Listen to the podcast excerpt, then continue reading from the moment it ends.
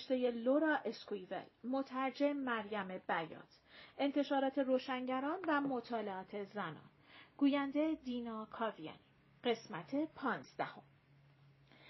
اما زنجیره ای از وقایع گوناگون نشان داد که سرنوشت این کودک به مال تیتا شباهت دارد.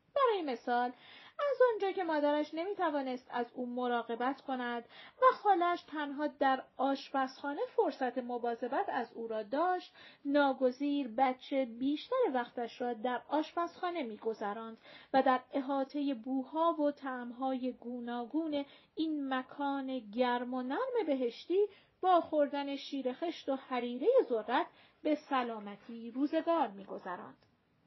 این قرار و مدار چندان باب طبع رستوران نبود. احساس می‌کرد تیتا بچه را زیادی از او دور نگه میدارد. وقتی از نقاهت عمل جراحی بهبود یافت پا را در یک کفش کرد که خورد و خواب اسپرانزا باید بغل دست خود او باشد جایی که به آن تعلق دارد اما این فرمانی دیر هنگام بود کار از این حرفها گذشته و بچه به بودن در آشپزخانه عادت کرده و جدا کردنش از آنجا به این سادگی میسر نبود.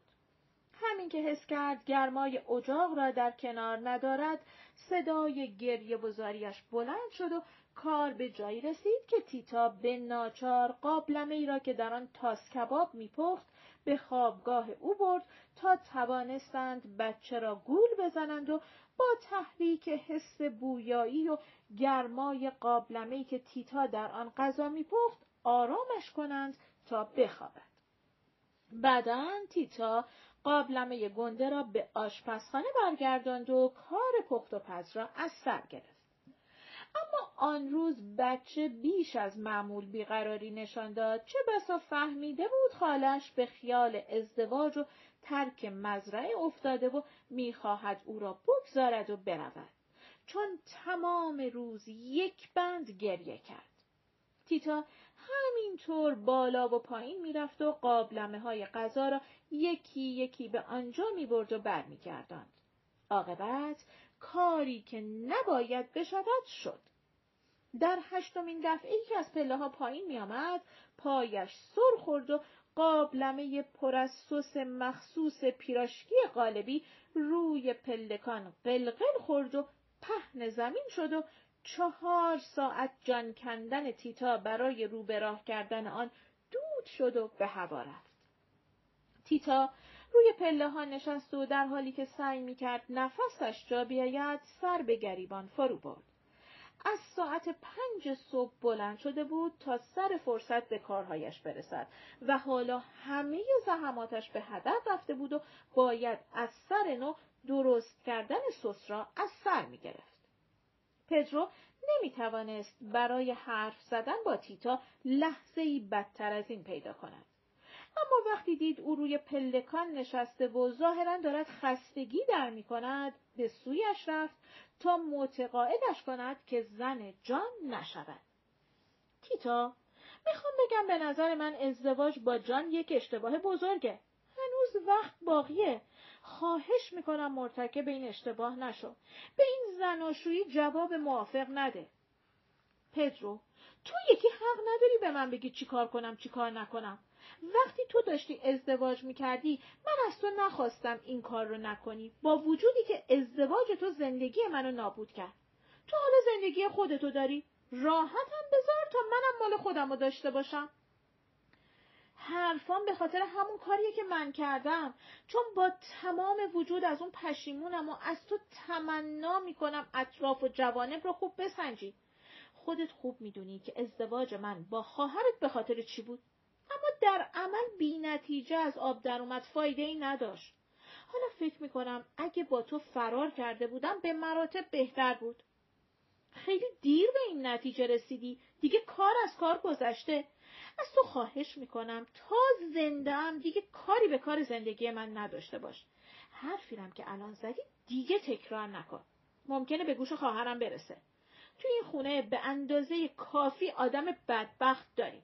منو ببخش. آه بذار یه چیزی رو بهت بگم دفعه دیگه که عاشق شدی این همه بزدل نباش تیتا خشمگین قابلمه را برداشت و به آشپزخانه رفت و در حالی که یک نفس قرقر می‌کرد و ظرفها را این طرف و آن طرف میانداخت سس را آماده کرد و روی اجاق گذاشت و رفت سراغ حاضر کردن مواد پیراشکی. وقتی رنگ گوشت به قهوه‌ای گرایید گوجه فرنگی قاچ شده را با لیمو، گردو و بادام خلال شده به آن میافزاییم. بخاری که از قابلمه بلند می‌شد با گرمای تن تیتا در هم میآمیخت تأثیر خشمی که از درونش میجوشید مثل خمیر ترش در خمیر نان بود خیزش سریع آن را حس کرد که تا عمیقترین زوایای جانش رسوخ می‌کرد. مثل خمیر ترش در یک کاسه کوچک از لب سرازیر شد و همچون بخار از گوش و بینی و تمام منافذ بدنش بیرون زد. علت قسمت کوچکی از این خشم توفنده مجادله با پدرو بود و پاره هم از بس توی آشپزخانه سکندری خورده و کار کرده بود. اما اصلش مربوط به حرفایی می‌شد که روسارا چند روز پیش به زبان آورده بود. تیتا و الکس و جان همگی در اتاق خواهرش بودند. جان که برای معاینه روسورا آمده بود پسرش را هم همراه آورده بود. چون پسرک در غیبت تیتا از خانهشان دلش برای او تنگ شده بود و می‌خواست او را ببیند. آن روز سرش را به ننو گرفت تا اسپرانزا را تماشا کند و از دیدن زیبایی دخترک مبهوت شد و مثل تمام بچه های این سن و سال که چیزی را توی دلشان نگه نمیدارند درآمد که پاپا منم دلم می‌خواد عروسی کنم مثل تو با این دختر کوچولو همگی از این حرف خندیدند. اما روسورا نه گذاشت و نه برداشت و برای الکس شهر داد که نمی‌تواند این کار را بکند. چون این دختر کوچولو باید تا آخر عمر پرستار او باشد. تیتا با شنیدن این کلمات حس کرد تمام موهای تنش سیخ می شود. تنها از آدم کوتهبینی مثل روسورا برمیآمد که بخواهد این رسم و رسوم غیر انسانی را تداوم بخشد. کاش روسورا لال شده بود. کاش هرگز نمیگذاشت این کلماتی از دهانش بیرون بیاید.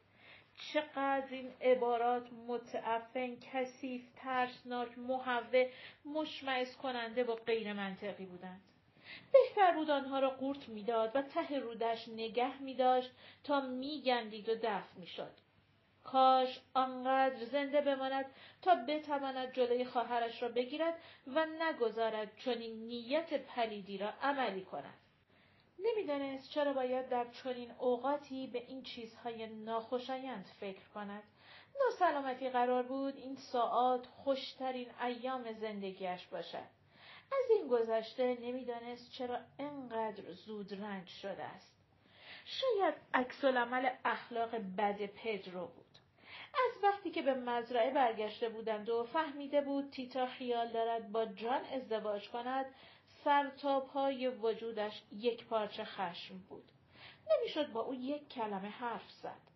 صبح خیلی زود سواره می‌زد بیرون و تاخت کنن مزرعه را زیر پا میگذاشت و با فرود آمدن تاریکی شب برای خوردن شام باز میگشت و بلافاصله پس از آن خودش را در اتاقش محبوس می‌کرد هیچ کس از خلق و خوی او سر در نمی آورد. سر زبان ها می چرخید که چون دیگر بچه دار نمی شود عمیقا قصه دار است.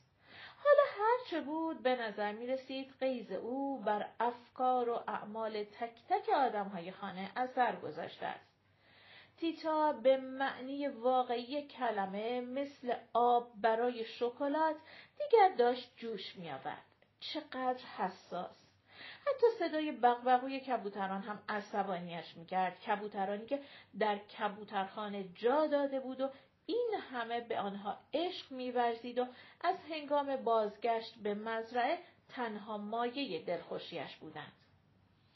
گویی سرش می‌خواست مثل دانه ذرت روی آتش با ترق و تروق بتره کرد. برای جلوگیری از ترکیدنش با دو دست گیجگاهش را به سختی فشار داد. ضربه کوچکی روی شانهش او را از جا پراند. هر که بود دلش می‌خواست مشت محکمی حوالش کند. حتما باز کسی می‌خواست وقتش را بگیرد. آن هم در این تنگنا. چه یکی خورد وقتی چنچا را در برابر خود دید. همان چنچای سابق خندان و سرحال و خوشبخت. تیتا هیچگاه در زندگانی خود از دیدن کسی تا این اندازه خوشحال نشده بود. حتی وقتی چنچا در خانه جان به دیدارش آمد این همه ذوق نکرد. مثل همیشه وقتی تیتا از صمیم قلب او را طلبید چنچا مثل فرشته از آسمان نازل شد. سلامتی و سردماغی چنچا بعد از آن حال زار و نزار و درماندگی روحی که موقع رفتن از مزرعه داشت باور کردنی نبود.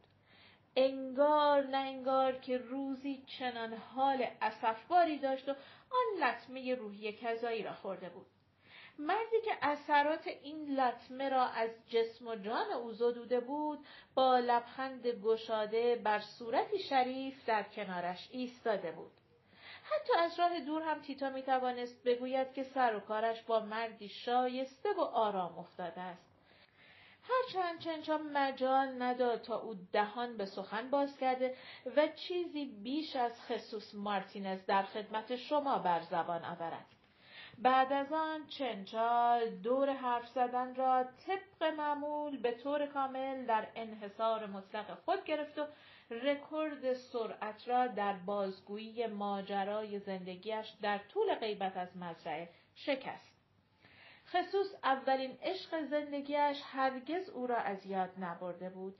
کس و کار چنچا با عشق و عاشقی آنها مخالفت کرده بودند و اگر چنچا به ده باز نمیگشت و خصوص به دیدنش نمی‌رفت مرد هرگز نمی‌دانست کجا و چطور او را پیدا کند. برایش مهم نبود که چنچا لطمه دیده و دست نخورده نیست. بلا فاصله با او ازدواج کرد. حالا که ماما النا مرده بود با هم به مزرعه آمده بودند و به این نیت که زندگی تازه شروع کنند بچه های فراوان راه بیاندازند و برای همیشه و همیشه شاد و خوشبخت زندگی کنند. چنچا از پرحرفی کبود شده بود دمی ساکت شد تا نفسی تازه کند و تیتا فرصت کرد وسط حرفش بپرد و بگوید چقدر از بازگشت او به مزرعه خوشحال است فردا درباره استخدام خصوص با هم صحبت خواهند کرد. امروز جان به خواستگاریش میآید و به زودی ازدواج خواهد کرد. اما هنوز پختن شام را تمام نکرده است. آیا چنچا می تواند باقی کارها را به عهده بگیرد تا او آبی به سر و تنش بزند و کمی خنک و تر و تازه شود که وقتی جان میآید و هر لحظه ممکن است سر برسد قیافش مقبول باشد تیتا خودش هم یک نفس این جملات را سرهم کرد اما در یک ریز حرف زدن به گرد پای چنچا هم نمی رسید. چنچا بی معطلی مشغول شد و عملا تیتا را از آشپزخانه بیرون انداخت. گفت که با چشم بسته هم می تواند پیراشکی قالبی درست کند. بعد از اینکه گوشت پخت و آب آن تمام شد، تورتیاها را در کمی روغن یک چرخ بدهید. آنقدر که خشک نشود. در ظرفی که قرار است توی فر بگذارید کمی خامه بریزید تا غذا به ته ظرف نچسبد. بعد یک لایه تورتیا و روی آن یک لایه گوشت و آخر از همه سس مول و روی آن تکه های پنیر بچینید و خامه بریزید و همینطور تکرار کنید تا ظرف پر شود. سپس آن را در فر بگذارید تا بپزد. به مجرد اینکه پنیرها آب شوند و تورتیا هنوز نرم باشند غذا آماده است. این خوراک با برنج و لوبیا صرف می شود اینکه چنچا توی آشپزخانه مشغول بود چه اطمینان خاطری به تیتا می‌داد. حالا فقط مانده بود خودش را آماده کند. مثل تند باد از حیات رد شد و به حمام رفت. برای حمام کردن، لباس پوشیدن، عطر زدن و آراستن آبرومندانه سر و زلف فقط روی ده دقیقه وقت می توانست حساب کند. از بس عجله داشت ندید که پدرو آن طرف حیات با نوک پا سنگ پرانی می کرد. تیتا لباسش را درآورد و زیر دوش رفت و گذاشت آب سرد به سر و تنش بریزد. چه لذتی داشت. با چشمان بسته احساسش قویتر کار می‌کرد و تک تک قطره های آب سرد را که روی پوستش میریخت حس می‌کرد. نرم نرمک حال خرابش به بهتری می‌رفت و سردردش رفت می‌شد. دفعتا آب شروع کرد به گرم شدن و مرتب گرم و گرمتر می‌شد تا جایی که پوستش را سوزاند. این اتفاق بعضی وقتها که بیرون هوا گرم بود و اشعه سوزان خورشید تمام روز به منبع آب میتابید پیش میآمد. اما حالا ممکن نبود. اولا تابستان نبود و دوم اینکه هوا رو به تاریکی می‌رفت. بوی خطر میآمد. چشمانش را باز کرد. ترسید نکند دوباره حمام آتش گرفته باشد. اما از شکاف میان تخته ها پدرو را دید که تمام وجودش چشم شده بود و تماشایش می‌کرد. چشمان پدرو جوری برق می‌زد که امکان نداشت در تاریک روشن دمدمه های غروب دیده نشود. درست همانطور که بلور دو قطره کوچک شبنم که میان علفها پنهان شده از شعاع تابش آفتاب نودمیده گریزی ندارد. لعنت به چشمان پترو. لعنت به نجار که حمام را نوسازی کرده و درست مثل روز اول شکاف میان تخته ها را باز گذاشته بود. تیتا همین که دید پترو آنطور با ولع او را دید می‌زند پا به دو از حمام زد بیرون و لباسش را میان راه به تن کشید. با بیشترین سرعت ممکن دوید طرف اتاقش و در را پشت سرش بست. دیگر وقت چندانی برای تکمیل سر و پوزش نداشت و در همین هیر و بیر چنچا آمد پشت در که خبرش کند جان همی از سائه وارد شده و توی سالن منتظر اوست. اما چون میز غذاخوری را هنوز نچیده بودند نمی توانست یک راست به سراغ جان برود. پیش از انداختن رومیزی باید میز را با رویه دیگری بپوشانید. در این صورت وقتی لیوان و بشقاب به هم بخورد از آن صدا بلند نمی‌شد. بهتر است رویه اول میز از ماهوت سفید باشد تا سفیدی سفره بهتر جلوه کند. با ملاطفت رومیزی را روی میز بزرگی که 20 نفر را دور خود جا می‌داد پهن کرد. رومیزی عزیزی بود که فقط در چنین مواقعی از آن استفاده می‌شد. سعی کرد سر و صدا به پا نکند حتی نفس هم نکشد تا بتواند حرفهای روسورا پدرو و جان را که توی سالن نشیمن مشغول گپ زدن بودند بشنود اتاق نهارخوری و سالن پذیرایی با یک راهروی دراز از هم جدا می شدند. تنها صدایی که به گوش تیتا رسید پچپچه های نامفهوم مردانه بود. صدای پدرو و جان. اما از آهنگ صدایشان معلوم بود سر موضوعی جر و بحث می کنند.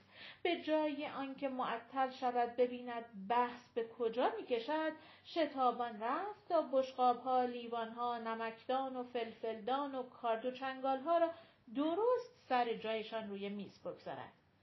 بدون لحظه درنگ شم را زیر بشقاب گرم کن که بنا بود دیسهای پیشخوراک و غذای دوم و غذای اصلی را رویش بگذارند قرار داد و همه را حاضر و آماده روی بوفه چید. تنها کار باقی مانده گذاشتن یک سبد گل کوچک در وسط میز بود. اما برای اینکه گلها تازه بمانند بهتر بود آرایش آنها را تا دمدمه های آمدن مهمانان به سر میز به تعویق میانداخت. پس کار گلها را به عهده چنچا گذاشت. عاقبت دوان دوان تا جایی که لباس آهار زدش اجازه می‌داد به طرف سالن پذیرایی رفت. پایان قسمت پانزدهم